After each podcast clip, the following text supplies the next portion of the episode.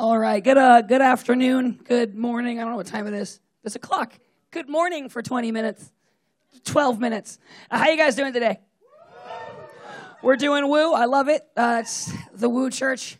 I appreciate it. Uh, so, spoilers again. Uh, we are going to dive in. Uh, today, we're going to continue our series on I am who He says I am. Um, you know, it's like I said, we started really on building foundational pieces on like what you need to do daily, uh, what kind of doctrines that are in that are common in the church that probably shouldn't be.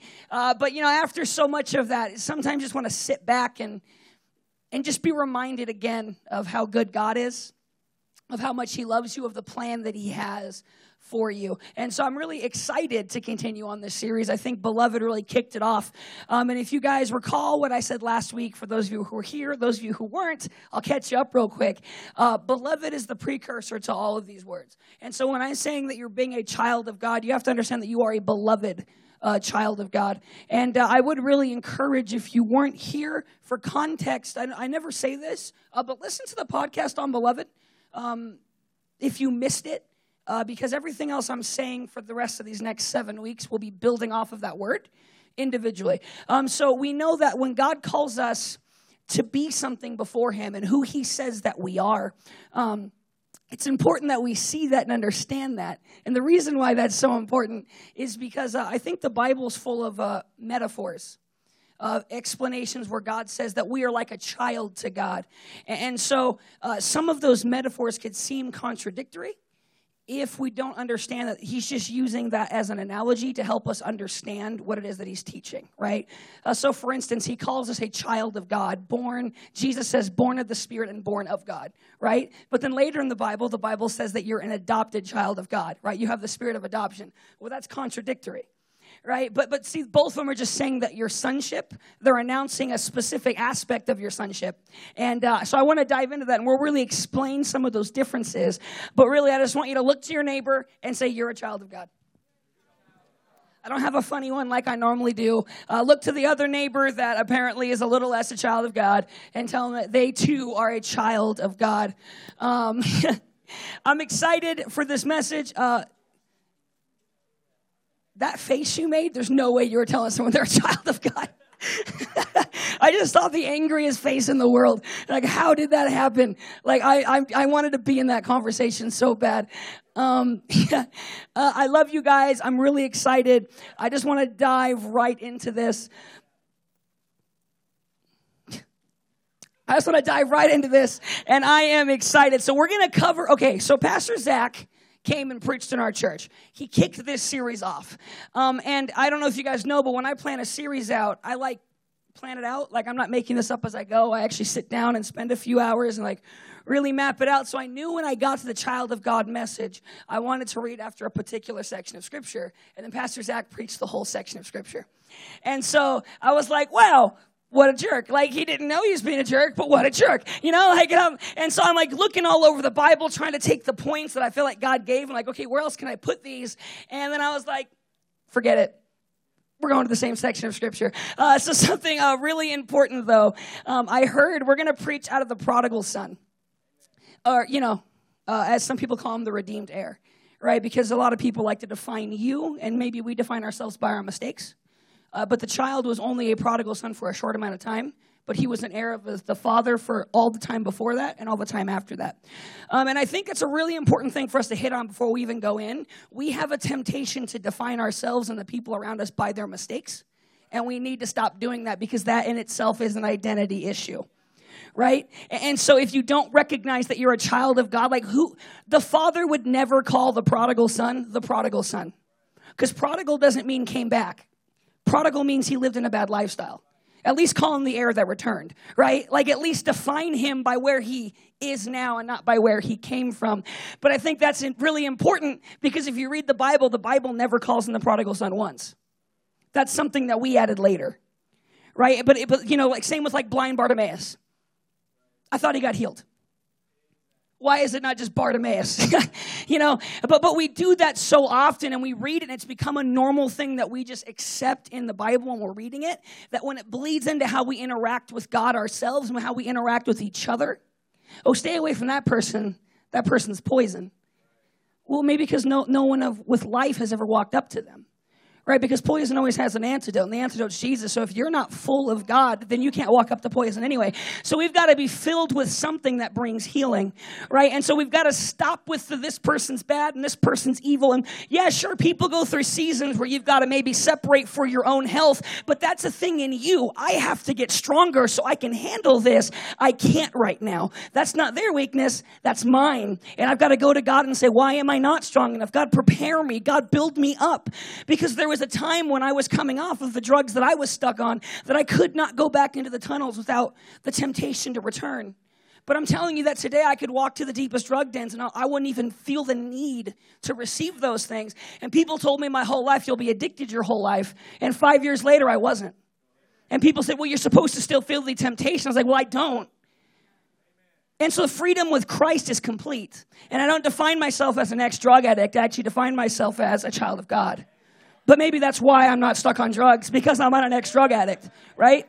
Um, but this is important because I get mad at any one of you that calls me drug addict Wes. No, that's not who I am. Identity is important. Amen? So let's read about the prodigal son. Uh oh. I just contradicted everything I said. So we're going to go to Luke chapter 15, and we're going to start in verse 11. Verse 11, um, we, I know we heard it last week, uh, but let's yeah, last week. It was like four weeks ago. I know we heard it like four weeks ago, but let's get excited and get ready because I have almost no intentions of covering anything else that Pastor Zach covered, which is cool because that shows you something really cool about the Bible. When they say it's eight layers deep, it really is. And I could preach for the rest of the year out of just this section of Scripture and preach a different sermon every time and not have to backtrack on things I've already said, right? Because the Word of God is, is so deep. I had a pastor one time describe to me that the Bible, any verse in the Bible, is like if you're digging and you find gold, most people would take the gold and stop. But with the Bible, when you take the gold, you're actually supposed to keep digging in the same spot because there's more lower. And then when you get there, and he says that there would be eight, nine, or ten treasure troves if you just kept going and kept understanding. You know, there are people that get full doctrines and they like full doctorates. They spend 10, 15, 20 years. I mean, there's a guy that wrote a book that after his book is after studying Jeremiah for 50 years, here's the book. And it's like, how did you not get bored for 50 years? Because for 50 years there was stuff there. Amen. And he calls it the he calls it the near exhaustive. He goes, because I'm sure I missed things. It's really cool, right? The Bible's so deep and there's so much there, and there really is an answer for whatever it is that we're going through personally in the Bible. But I really do believe most of our issues can fall back and land on the I don't really know who I am. And so, those of you who were here last week, you can say, No, but I'm beloved right? And so often we say, well, I don't know what God's called me to be. He's called you to be beloved. No, but I mean, has He called me to be a prophet or a pastor? Who cares? He's called you to be beloved because someone who understands that they're beloved will naturally prophesy over those in need and will naturally pray healing over those who are sick and will naturally pastor those who are lost and will naturally teach those who don't know because forget your call and your gift. Recognize the gift given to you which is Jesus, right? And so if we stop seeing this world from what can I do and we see it from who I am, right? I'll naturally do out of who I am. But I won't naturally become just because I want something. Does that make sense? All right. Then he said, He's Jesus, by the way. Very exciting. Uh, a certain man had two sons. Uh, we're going to talk about both sons. And um, sorry, I, I, got excited and got ahead of myself. Um, I want to talk today with these two sons. Aspects in the Bible where the Bible says, like, you're an heir of God. Well, that means you're a son, right? You're adopted. Well, that means you're a son, right?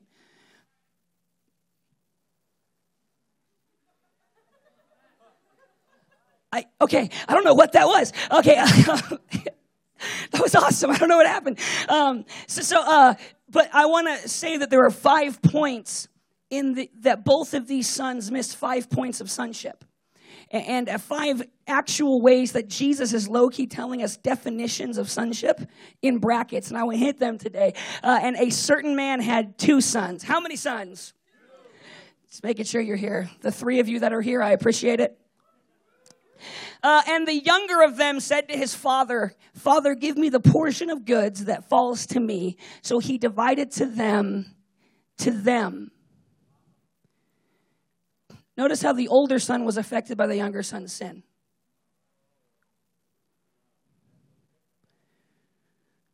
Community is important, but be careful who you commune with. Be intentional with community. Amen? Something I say a lot, but let's just point it out again. If you show me your five closest friends, I'll show you where you'll be in five years. And if you show me your five closest friends, I could show you what God's called you to be most times. Right? And we know that was covered last time that when he said, Father, give me the goods, he was basically saying, Dad, you're dead to me. And in that culture, that's the biggest stab to the heart you could give your family. Because in a culture like this, which is so family oriented, disowning your family is like it's the chief of sins in their community. You know? Like you'll notice that when Mary had Jesus, they called him the, you know, they, they actually called Jesus a bastard at one point in the story. And they actually would attack his mother if you read the scripture. Why? Because when she had a kid, it affected the whole family. And and there's a lot of there's a lot of judgments and people, is this not Jesus? They know who he is. Why? Because of the scandal that was his birth right? And so the way we handle community in this kind of culture is a big deal. So when these people who are listening, which are tax collectors, which are Pharisees, which are Jews who know the law, when he says this, their ears are going to peak up in ways that maybe our, ours don't, right? Because I can walk up and ask my father for 10 bucks and that's not like saying I'm, I'm done with you but what he's saying is hey give me give me the portion of your will and just cut me out of your will i'm going to take that part of the will and leave and just cut me out we're done right? But he divided to them. And we see the older son's actually being affected um, by this. Verse 13, it, it gives you a little insight because people always get mad about the older son, like, why wasn't he so forgiving? Well, I mean, he got hurt in this exchange too. Like, don't forget that. Like, amen. And not many days after, the younger son gathered all together, journeyed to a far country, and there wasted his possessions with prodigal living. Oh, it's so funny. All right. Next verse, let's just keep rolling. Uh, but when he had spent all, there arose a severe famine in the land, and he began to be in want. Um, the father in the story represents God, and anything you desire outside of God will always inevitably dry up. Amen? Even if it looks beautiful for the how many years that he was in his thing right? And then he went and joined himself to a citizen of that country and he sent him into his fields to feed swine. All right, so in Jewish culture, being joined to a non Jew is a big no no. You are forsaken. You're actually not allowed back in the community after that. And thing two is he's now ceremoniously unclean. And so what he did by joining himself to a citizen, he made himself unworthy to the people. And by involving himself with swine, he made himself unworthy before God. Right? And so this story, he's not just cutting off his family, he's cutting off his God. He's clean severing all relationships from all things Jewish. And he would gladly have filled his stomach with the pods that the swine ate, and no one gave him anything. You know, if you cut off your entire family and you know that you're being ostracized from the community, I, I firmly believe, and I think this is true, something to talk about. It's, it's something I didn't intend on preaching about, but it just hit me now. Um, you know that means he probably had friends, people he knew he could fall back on and lean on. And they're not there. Right? Look, the people that pull you from church are the same people that'll leave you when things fall apart. Because they want the you that church made you into, let's face it, and they don't want the you that's separated from God. Amen? Amen. Um, but he came to himself and said, How many of my father's hired servants have bread enough and to spare? I don't like the way that's worded. How many of my father's hired servants have bread enough and to spare? I, I, I wouldn't say that. And I perish with hunger. That's a great verse. Someone take a picture. Hunger. Next verse. And I will arise and go to my father, and I will say to him, Father, I have sinned against heaven and before you. And I am no longer worthy to be called your son, which is true, unless you have a good dad. um, Make me like one of your hired servants because I know I'm not welcome back in the family. And he arose and came to his father, but when he was still a great way off, his father saw him and had compassion. I want to point something out. There were two sections of the scripture that imply the father knew the son was coming home. And the first is that he was already looking for the son's return because the story may be about a regular father, but it's implying our God. And when we come home, it's not like a shock to God. He was always waiting. And truthfully, he was always with us and watching over us. Amen. Um, his father saw him and had compassion and ran and fell on his neck and kissed him. It's another word verse just to have on the screen and kissed him. And the son said to him, Father, I have sinned against heaven and in your sight, and am no longer worthy to be called your son. And there's more to the thing, right? Remember, he practiced what he was going to say.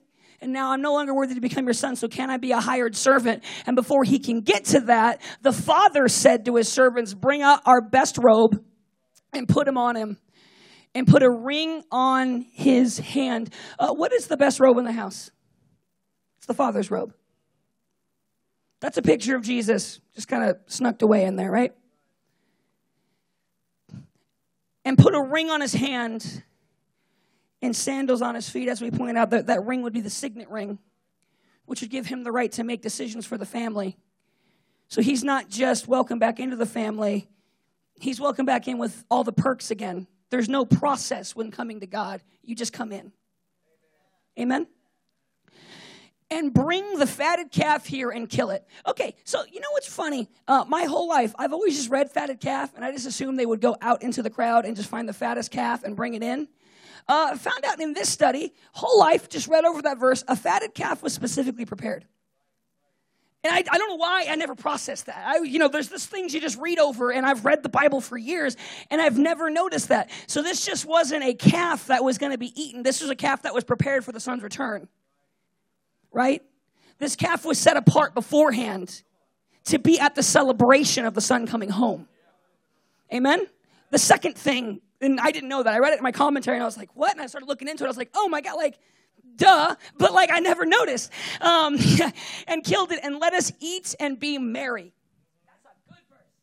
Uh, for this my son was dead and is alive again. He was lost and is found. So dead but alive again. That's a show of salvation. But it's not just a show of salvation. If you look into this group, Jesus is predominantly talking to two people there are tax collectors, and there are Pharisees. And, and, and the Pharisees knew God. So he's not calling them the dead men here. He's talking to the tax collectors. And he's saying the dead can now come in. Because the tax collectors are rejected from society because they're they're for they're taking on the Roman government and stealing from their Jewish family. They got cut off. That's why he's telling this story. There's a lot of good applications into our life, but why is Jesus saying what he's saying here? He's saying, tax collectors and Pharisees, you guys are brothers under God. And you both have a way home. Because notice, that when the tax collector decided to start taking money, the older brother got messed with too. Because the Pharisees have been hurt by the tax collectors. Jesus is actually calling reconciliation. For my son was dead and is alive again. He was lost and is found, and they began to be merry.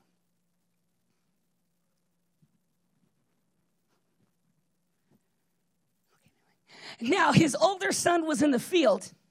This is the Pharisee. And he came and drew near to the house, and he heard music and dancing. So he called one of the servants and asked what these things meant. And he said to him, Your brother has come, and because he has received him safe and sound, your father has killed the fatted calf. But he was angry and would not go in. Now, here's a pause, real quick. We talk in the Bible about how Jesus will forgive all sins. And we say that no matter how bad you've fallen, no matter how much you've messed up, Jesus will show up to you.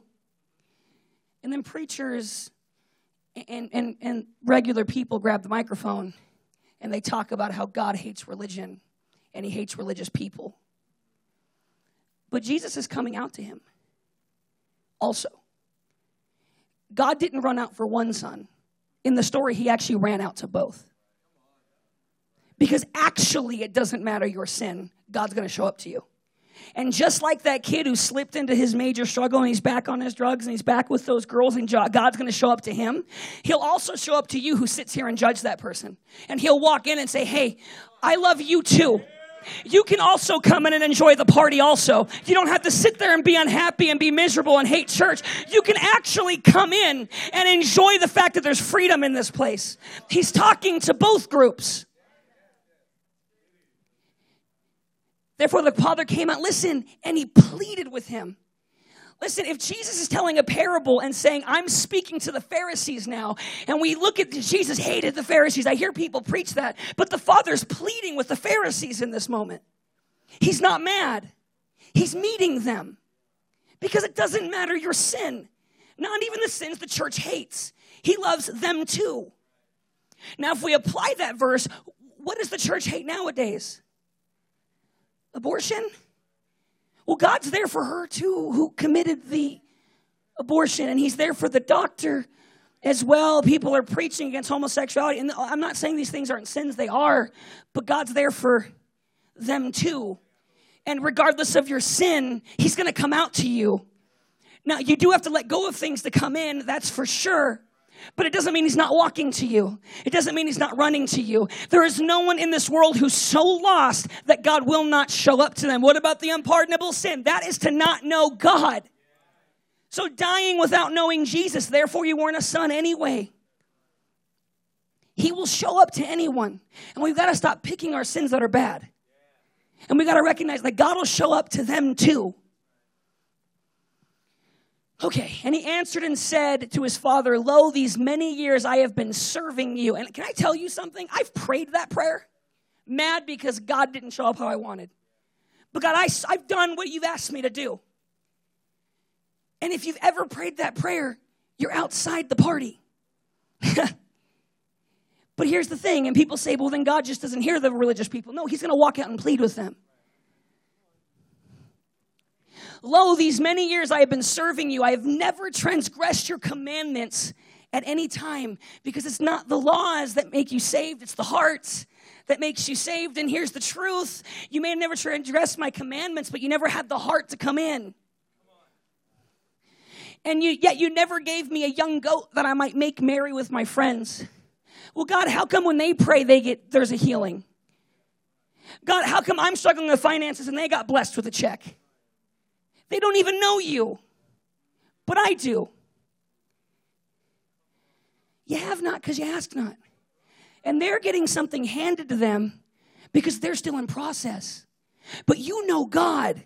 And it's time to stand your hand out and say, Because I'm a son, I know you'll hand to me. But God isn't babysitting certain Christians anymore. I really believe He's teaching us to walk on our own. And He goes, You want it? Come on in. The door's open to you. But this guy who doesn't know, I'll run and walk him in. Because you're grown up now, because you know God now, because you know Him better than that.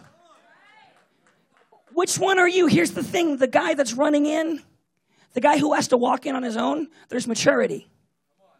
He has the right to take a goat at any time. The younger son doesn't. He doesn't know. So, do you want to be someone who doesn't know so God has to baby you? Or do you want to be someone who's so close to God that He stops just telling you what to do and He lets you know Him so well that you ask for things in His will and you begin to walk in your call as a mature man or woman of God? Until we recognize we're sons, we won't just reach out and ask. And, I'm almost curious if when things got divided up, if at that point the older son stopped considering himself a son because I also got my inheritance.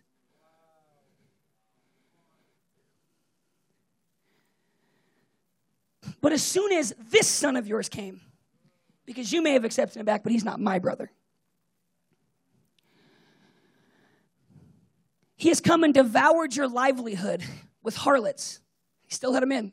And killed the fatted calf, and you killed the fatted calf for him because God is good. I've seen a picture on the internet of a little kid in heaven and Jesus is with him. And he's like, oh, look, there's Abraham. And oh, look, there's Joshua. And oh, look, there's the guy that raped and killed your family. And, and Christians say, is that the kind of Christianity you want? I'm like, yes. Yes, that's the kind of Christianity we want.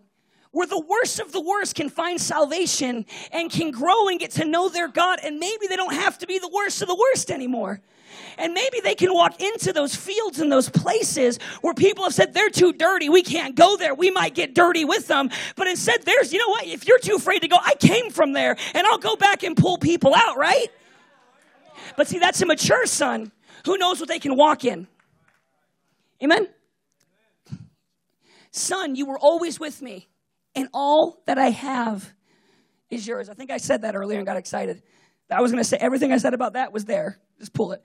And it was right that we should make merry and be glad, for your brother was dead and is alive again and was lost and is found. Uh, dear Lord in heaven, I pray for every person in this room. I pray for these last 20 minutes and 34 seconds, Father God, that they would be anointed, that they would be blessed, they would have a good time, and that God, we would leave knowing that we are your children, God, that we are a sons, that we are sons and daughters of you, God. We thank you for Jesus. We thank you for the right that he has given us through the, his shed blood, Lord. And I thank you, God, that we're going to walk free and we're going to walk knowing who we are, God. And in Jesus' name I say, amen. Um, I, I, I've talked about this a few times um, in my life um, I, when I was growing up as a kid, I was really into like art and stuff. And, and the reason I was into art, because I, I tell you, ever since I was a little kid, my greatest passion has always been storytelling. You know, I always I got into art so I could draw comics. I got into music because I mean, come on, have you ever had the experience that song that's so beautiful you cry because it told a story to you, right? And so I got into music because of that. And I got into, heck, I started preaching uh, when I was a little kid because I would go and I would knock on doors all in my cul-de-sac in my neighborhood. And I would get all the kids and I would, I would have them sit in my front lawn and I'd get up on our, our front porch and I would like tell stories. And the kids would come and they'd listen. And I would eventually, I'd get like toy guns and toy stuff and I'd hand it to them and I'd have them like act out the stories, right? So I've been doing this since I was a little kid um, because I've always loved storytelling. Um, and I was always told by certain people in my life, um, well, find a side job you want to do because that kind of stuff won't pay the bills. And so far, they're right. Um, but, but uh, sorry, that was that wasn't encouraging at all. But so far, it's it's been a fact. Uh, but but like you know, I, I I had a dad that always told me, "No, you could do it." Right, and, and so I have a little sister, and I'm not saying she can't now, uh, but when she was younger, she used to not be able to hold a note. Like, you know, she used to not be able to sing, like at all. Um, and so she would sing, and it wasn't in key. You know, like you're in the other room and you think someone's gutting the cat. You realize you don't have a cat, and you're like, I don't know what's going on. So you round the corner, and it's your sister, but she sang with such confidence. Because dad would always tell her, You sound amazing. My little brother Jonathan really believes in believed in his art, which is funny because now he sings. Um, but when he was a kid, it was all about art. He would draw, he would paint. Um, see, he would actually draw on paper. When I was a kid, I draw on the walls. and get in trouble. Like I like I look and I'm like, see, it's so much easier. Like I used to go behind the doors in the house, and I would like draw pictures so that when you opened, you couldn't see them. You know, um, I, I don't know. I just I've always been a little crazy, and I'm worried because she's pregnant. And like I know what I have coming to me. you know, like I know what I deserve, and I'm like, oh God, but God is good, and He's going to give me. It's grace is Him giving me the things I don't deserve. um, but so my little brother would draw these amazing pictures, and then one time he painted a picture, and he told Dad, "Oh yeah, I'm going to sell my painting." And Dad's like, "Oh, how much is it?" And he's like, "Oh, it's going to be a dollar." And so my dad went into his wallet, pulled out a dollar, and he bought Jonathan's painting with his paper that he bought and the pencils that he bought. But like, you know what I'm saying? Like, so he really encouraged us to believe. But like the, the, the drawback of believing so hardcore is that you will shout your song, which isn't great. And, you will, you know, and, and yeah. And so little Jonathan, he started drawing this big picture And I'm when I say big, I'm like like on computer paper big. Like not that big, you know? And so then he started getting computer papers and he would like get a bunch of different drawings and then he he he went and got made price tags. And like and he hung it and like this one was $500 and this one was $300 and we're like all right bro like it ain't it ain't that good and the crazy thing is like the confidence of oh i'm gonna sell this for $500 because he was so believed in but then like it comes crashing down when he showed my dad and he's like can i have $500 and dad's like no like i'm gonna buy that for 500 bucks and i remember jonathan was like actually offended my little brother was actually like what? I worked like 10 minutes on this. Like, you know, like if only it was that easy, right? Um, cause it, if it worked, that would have been a lucrative business and I would have gone in on it. Um, but like the confidence that me and my siblings got just from having a, a father who would breathe such life and who really believed in us. But then again, his big dream was that he was going to sell music someday. You know, so it's like, and his dream came because his dad believed in what he was doing. Uh, my dad always tells the story of my papa before he passed away when my dad was younger. He says that uh, they were really poor. And uh, like he, he, he tells a story and he always cries when he tells it because he talks about how the one time he opened up a present and his dad had bought him like a like a thousand dollar guitar. And the reason why he says that was so crazy because when he looks at his dad, like the gla- their, his glasses were held together by duct tape. Um, their clothes had holes in them. They were living in a small one bedroom apartment. And instead of paying, they, they believed in his dream. Right? And it created a confidence in him to go out and do those things. And, and really, when I think of my papa and, and my dad like that, that rem, you know, the Bible says that Jesus, Jesus took on poverty, that through his poverty we may be made rich. And I look back to my papa wearing his duct tape glasses paying for something that he can't afford. And, I'm reminded when I think of that story when Jesus says, You good fathers. So, not the bad ones. If you've had a bad father, just think of the best father in the world, the one you wish you had. And he says, You good fathers would want to give good things to your son, so how much more will your heavenly father give you? And, I don't think people embrace it like that. We talk about how we have to embrace God like that. But we don't really embrace God like that. Because, I mean, when's the last time nothing was going to work out and you really believed you made no backup plans and you really believed God was just a good father, so he was just going to show up?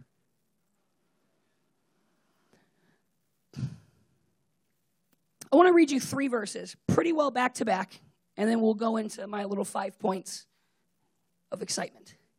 Uh, my three verses, totally don't remember the three uh, Oh, I usually remember my notes. Not this time. I'm sorry. Uh, the first one is John chapter 1, verse 22. And then they said to him, Who are you that you may give us answers? I gave the wrong verse. La, la, la, la, la, la, la, la. That was me trying to buy time, and it didn't work. Okay, um, when I told Mark John 122, I meant to tell him John 122. I don't know what happened. Whatever verse this is, uh, but as many but as many as received him, to them he gave them the right to become children of God, to those who believe in his name. It's 12. You're right. John 1.12. All right, so John 1.12. Um, but as many as received him, to them he gave the right to become children of God, to those who believe in his name. So the people who received Jesus got the right to be called children of God, right? So if you believe Jesus Christ is your Lord and Savior, you are a child of God. That's that's it. Final answer. There's a period. There's not a period, but whatever, same thing right? And the next verse is Galatians 3:26. For you are all sons of God through faith in Christ Jesus. But I'm a daughter of God. Well, not according to this verse. Um, and then Romans 8:16, the Spirit Himself bears witness with our spirit that we are children of God. So if you have the Holy Spirit, you are a child of God.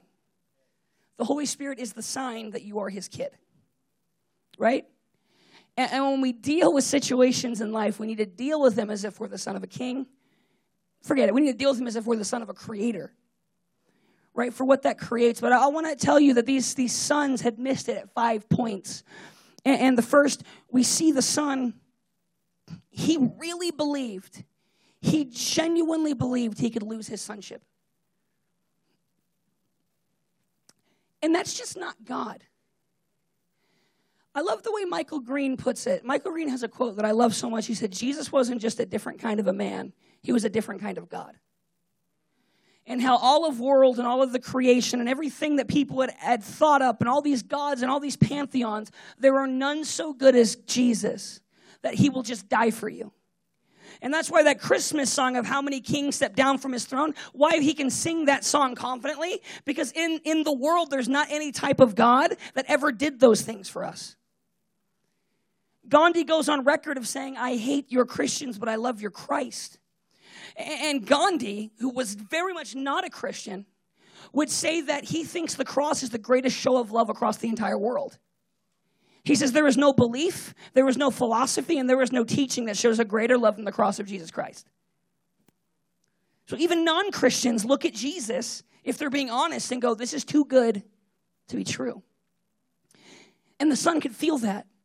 It was so good to be true that he really didn't believe that he could really still be the Son of God after he messed up like he messed up.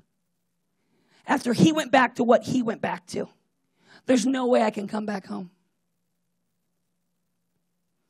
But if we go to this next scripture,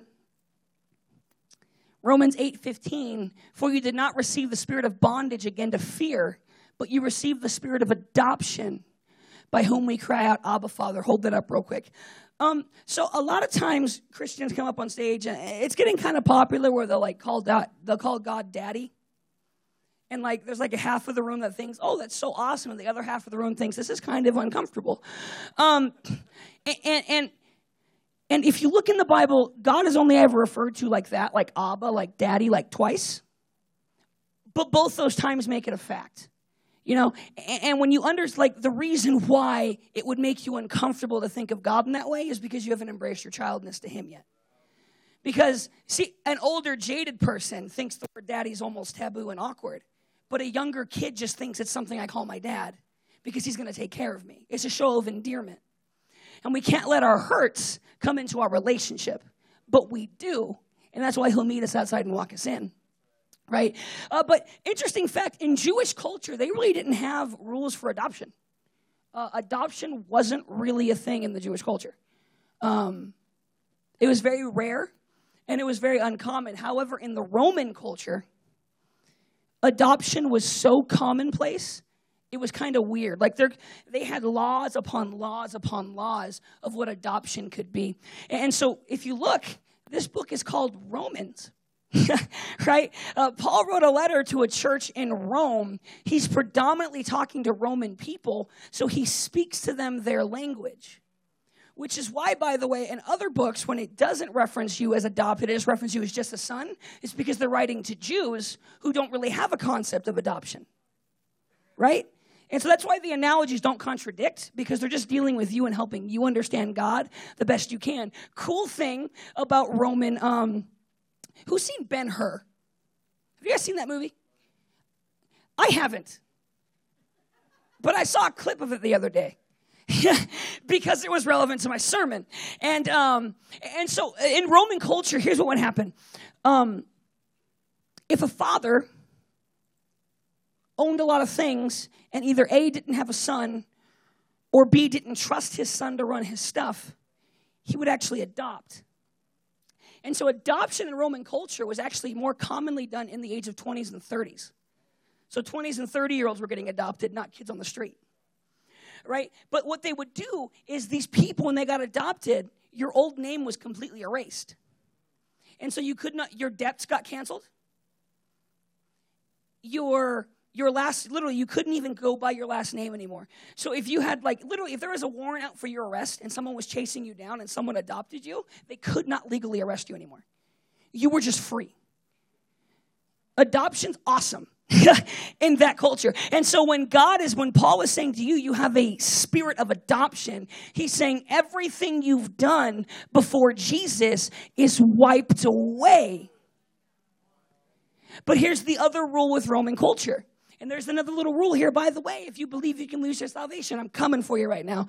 Um, in Roman culture, um, you can disown your children, but if you adopt a son, it's for life. And you cannot disown the child.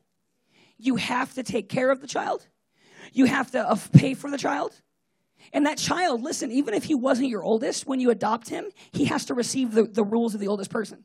So when you you don't adopt a second born. When you adopt a kid, it's like you have two sons, well, he's number one now.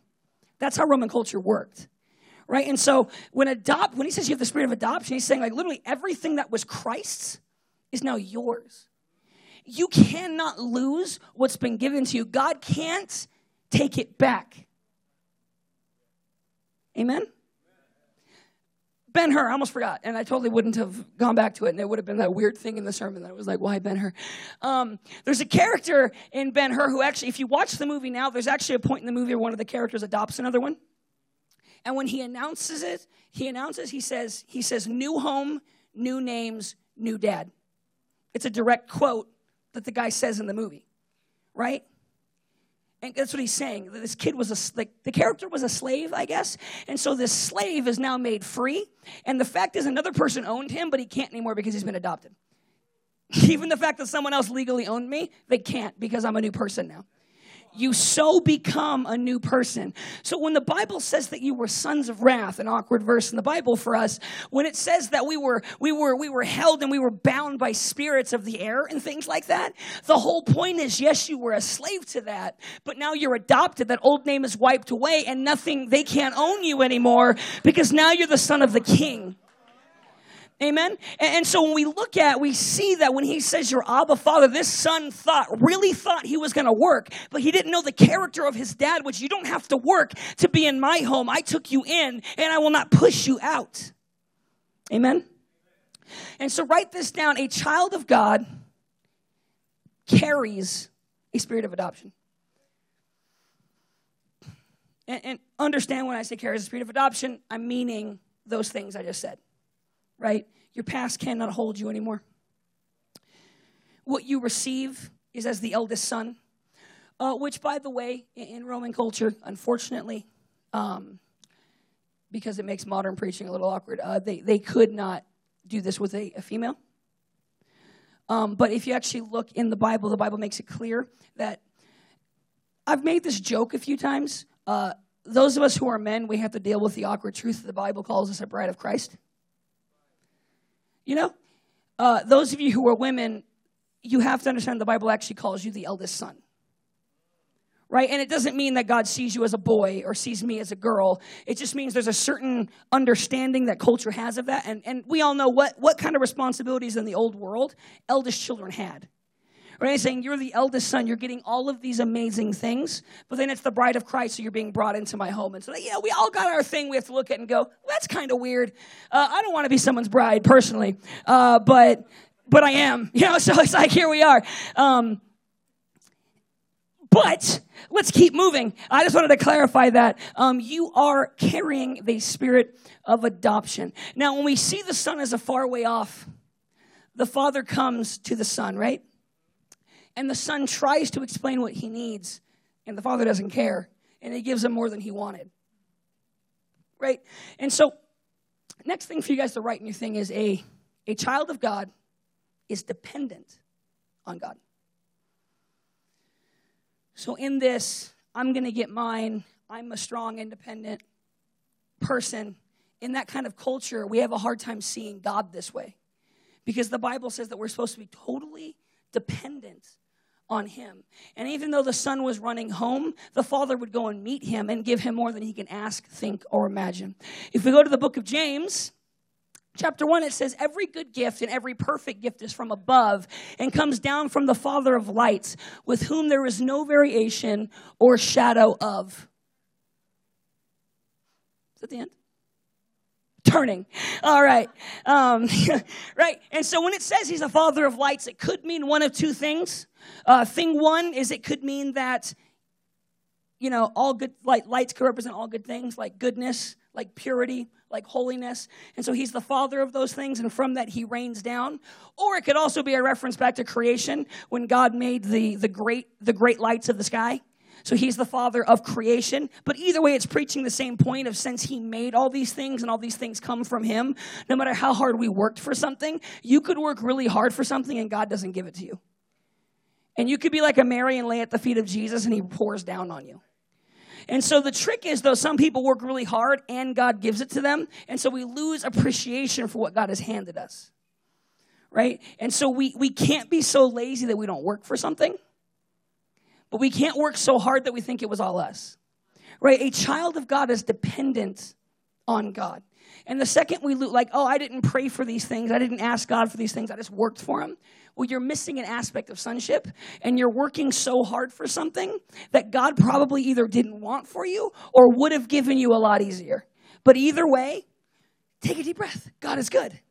And we're called to be dependent upon Him. And my desire is to come home, but He's going to meet me and walk me in, right? And so we have to recognize God like that. Uh, thing three, if we're going, a child of God is an heir of righteousness. Let's go to that next verse. Therefore, you are no longer a slave, but a son. And if a son, then an heir of God through Christ. Amen? Just says it right there. What does that mean? Well, remember I tell you in the story when the when the son runs home, the dad puts the ring on his finger and he puts the robes on him, right? And what he's saying is you're going to get all the things that Christ has. So the Bible wouldn't just say you're an heir, it would say you're a joint heir. As in, you and Christ get both. I referenced that scripture earlier where it says that Jesus became, he took on poverty so that through his poverty we may have riches. It's a reference back to what he, he we are heirs of Christ. We're not just children, we're not just sons and daughters. We're heirs and we're called to receive. Now, here's the thing I am not, hear me, I am not one of those people that's really big on name it and claim it right? I'm not thinking you can go out in your streets and you can say, oh, I got my Bentley in the name of Jesus. I'm not big on that. However, Hebrews chapter 1 says that Christ, through God, became the heir of all things. And so, if I'm a joint heir with Christ, am I not too an heir of all creation? And so this is where it gets the waters get a little muddy on that, that theology because no, actually, I think most Christians are almost criminally doing less than they can before God. And we actually are walking and we have a lot less than we could before God. And I think the reason is because we've, we've been so afraid of the name it and claim it group that we've stopped claiming. But the Bible still says we can because we're heirs of righteousness and we're heirs in the things that Christ has. Stop being afraid to ask God to bless you. Just make sure your heart is, I want to get blessed to be a blessing. I'm not. I'm not, I'm not asking to be blessed so I can be comfortable. I'm asking to be blessed so I can still be uncomfortable while I bless others, but at least I have something to bless them with. Right? Uh, because uh, the next step is a child of God is predestined for inheritance. Remember, I already kind of gave this away a little bit when the son runs home and he says, Get the fatted calf. And the father had already set aside things for the son to receive. And so as we jump into our next section of scripture, which is Ephesians 1:11, it says, "In him also we have obtained an inheritance, being predestined according to the purpose of him who works all things according to the counsel of his will." It makes me so happy. It's like my favorite part of preaching today. Um, it's just like God, God is good. We're children of God. He's going to bless us. But this, these scriptures, I love them. Oh, it makes me happy. All right. Um, but, but okay, let's go back real quick. In him also we have obtained an inheritance, being predestined according to the purpose of him who works all things according to the counsel of his will. Um, so I'm, I'm actually hitting a few things that maybe are a little awkward to talk about. But no, God, from the beginning of time, just like with the son, has already set aside good things for you. Because well, I believe in free will. Okay, I don't really care. Uh, if whether you care about free will or predestination, we can all agree that God knows all things, right? So if you have free will, He knows what you're going to pick right? And if you don't have free will, then he already knew what was going to happen. I don't. Really, but the point is, we're jumping to the future, and we look at God. God has already set things aside for your good pleasure. He's already set things aside to take care of you, and He's already set things aside to bless you. And I think most Christians don't really believe that, and it's because we don't embrace that we're children of God. Look, if your child, regardless of what they've done to you, regardless of how they'd hurt you, regardless of how they spit on you in the face, if they're in need, you're going to show up, right? People who are parents, you're going to show up anyway because it doesn't matter how they've acted. It doesn't change the fact that I'm a father, right? And it doesn't change the fact that I'm a son. I, I remember a story Perry Noble tells, and I absolutely love it. He talks about his daughter who threw up in her crib at night. I think I've told this before. And he walks into her room at night and he looks down and looks in. He looks down and looks in at the crib and she's covered in throw up. It's a good time. Right, Aaron, you can come up, make me more anointed because I, I just, I'll keep going. Um, covered in throw up. And he, he talks about how he doesn't look at her covered in her vomit and say, Clean yourself up, then I'll pick you up right? He doesn't look at her covered in her mess and say, you know, once you've done the right thing, once you're clean, once you've, you know, cleaned up your crib and changed your clothes, then I'm going to pick you up and I'm going to hold you. No, he says, I picked her up, throw up and all, and I carried her to the bathroom. He says, because I'm her dad and I'm bigger than that. And we have to start seeing God that way. He's not waiting for you to clean up before he'll carry you. He's going to pick you up, mess and all, and he's going to walk you into his good pleasure, his kingdom. And there's blessings for you now that you don't have to wait until you're cleaned up to receive because God actually does love you and He actually does have a heart for you. And the Bible says that He, really, ready? The Bible says He watches us while we sleep right? But it's a, it's a, blessing. My wife looked at me the other day and she goes, I think our kid's going to be so handsome. And I was like, if, if he looks like you, probably. And she goes, No, I was watching you sleep. I'm a creep. And she's like, I was watching you sleep and I was looking at how handsome you are. And I was like, That's right. Like, but like, it's such a good, right? So her face, her cheeks are red. She didn't want me to tell you that. Um, but the point is, right, that is actually how the Bible describes God watching over us.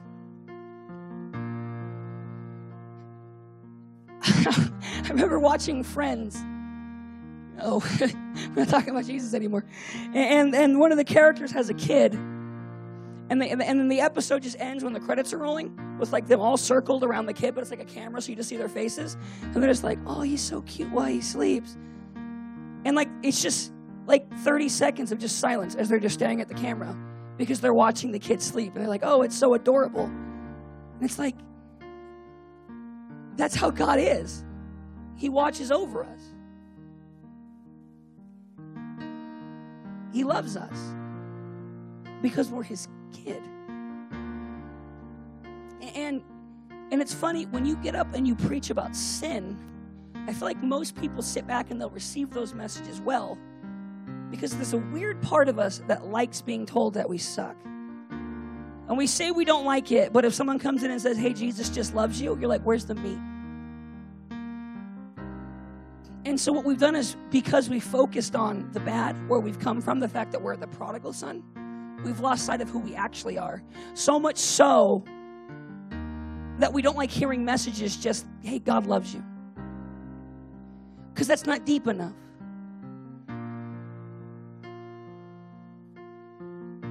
But the Bible says the meat of the word is doing the will of the Father.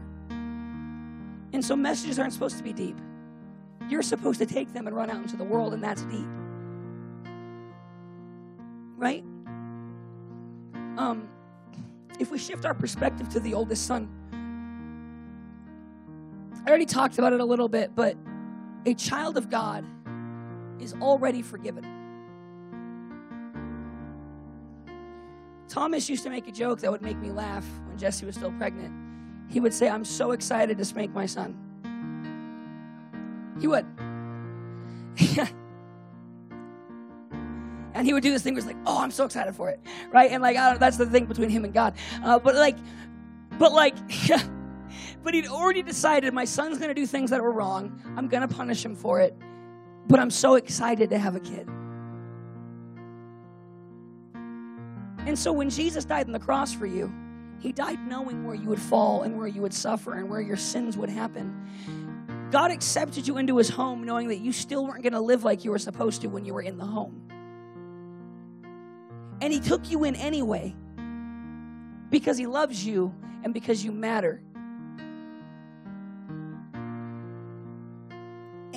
And, and, if I can be so bold as to make this modern, the story ends with one of the sons outside, but still recognizing he's a son. I, I know I'm your son, but I can't celebrate. And I think that's what happens to a lot of Christians I, I think the temptation for Christians is to not fully commit to being a child of God. So I'm a child of God enough to go to heaven, but not enough to go experience what God's doing. See, I, am a child of God enough that I, I know that no matter how bad I am, I'm still going to be in heaven someday, but, but not enough to really believe that if my finances are struggling, He'll show up right? I'm a child of God enough to come into church and worship and go home, but I'm not a child enough to fall on my face and cry before my God, right? And, and we have to transition and know that God will come out and walk and talk with you. But it's time to walk in. Did you know that in Christianity the gifts are still alive? And, did you know in Christianity that prophecy is still a thing? And, and did you know in Christianity that during worship, God actually sits in the presence of his people? And, and did you know that in Christianity, God will still fill you with his Holy Spirit? And do you know that in Christianity, when you go out and, and you cry out and you pray for people who are hurting and broken, do you know God will actually still heal them? And, and we say yes. And I'm glad that you say yes. But now think of when's the last time I saw it? Because if it's been a long time, I don't mean to hurt your feelings or make you leave here discouraged. But if this is the party, I'm still here saying, it looks fun in there. And I think so many of us don't even realize we haven't experienced the greatness of God fully yet. Because the Bible says that you can't even ask, think, or imagine for what God has for you. And we, but that's that's it. We say amen, we get so excited. But are you experiencing that? Let's come in. Let's pray for each other. Let's believe for each other. Let's look at our problems and actually tell them, my dad can beat up your dad. Right? Let's actually tell them, yeah, no, no, problems. Actually, you want me to tell God how big you are, but but let me tell you something. He, he's Alpha and Omega. He's beginning and the end. My bill, God, my bills are so bad. No, look at your bills and say He's Jehovah Jireh. The Bible says He's your provider, and I know that sometimes that makes us uncomfortable because it can't be that easy. But did you read the story? He just brought him in, and it was just that easy. And I really think it's a mindset issue, not a practical issue. It's a identity issue. Because parents give good things to their kids. And so, if you're not receiving good things, then you're not walking as a kid. You have every right to ask. Because when that older son says, You didn't give me a goat, he said, What I had was yours. He said, Yeah, I didn't give you a goat because you could have walked in and taken it. Now, how do we translate that? God, you never use me to heal anymore. Well, because because I don't need to go to you and say, oh, go pray for that person. You just need to go pray for them now. Your next step with God will be in taking a step.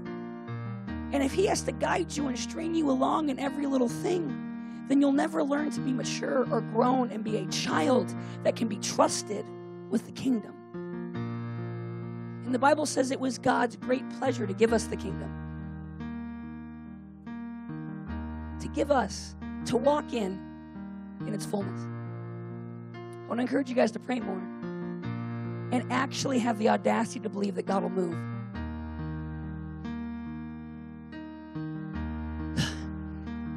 Dear Lord in heaven, I pray for every person in this room. Uh, intercessory team, will you come up, please? I pray for every person in this room. God, I pray that you would bless them God, that we would recognize in sonship who we are before you, that we, God, we are children of you, that we are beloved, that God, you breathed out for us, that God, you died for us so that we could inherit your kingdom. And God, I thank you that you take joy and great pleasure in giving good things from above. Father God, we trust you and we depend on you. And God, I pray that like children, we'd have the confidence to believe that you're just going to move in our lives, Lord. And in Jesus' name I say, amen. Uh, listen, if you need prayer, um, one, two, three, you're, want to come on up.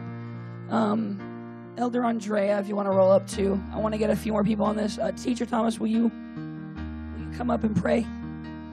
Um, Get prayer. Get prayer about that thing that you never get prayer for. Get prayer about that thing that you have figured out. Amen? It's real easy to call it faith to not ask for prayer. And I think Christians do that. Be honest. Because I want to see big things around here. I, want to see healings around this place more often. I want I actually want to believe in prophecy and see it happening in this place. I you know, it doesn't happen to me very often, but I like when people fall out. I, I, like when people go on their face and cry before God during worship. I love seeing the breakthrough in the lives of others. And I feel like we get so bound and so ashamed to give God our all. And, and I want to welcome you. Start doing that. Let, let, let this church, let the Boulevard Church be the place where you can give your all and you can look like an idiot, and people are just going to encourage you for it. Amen? I love you guys.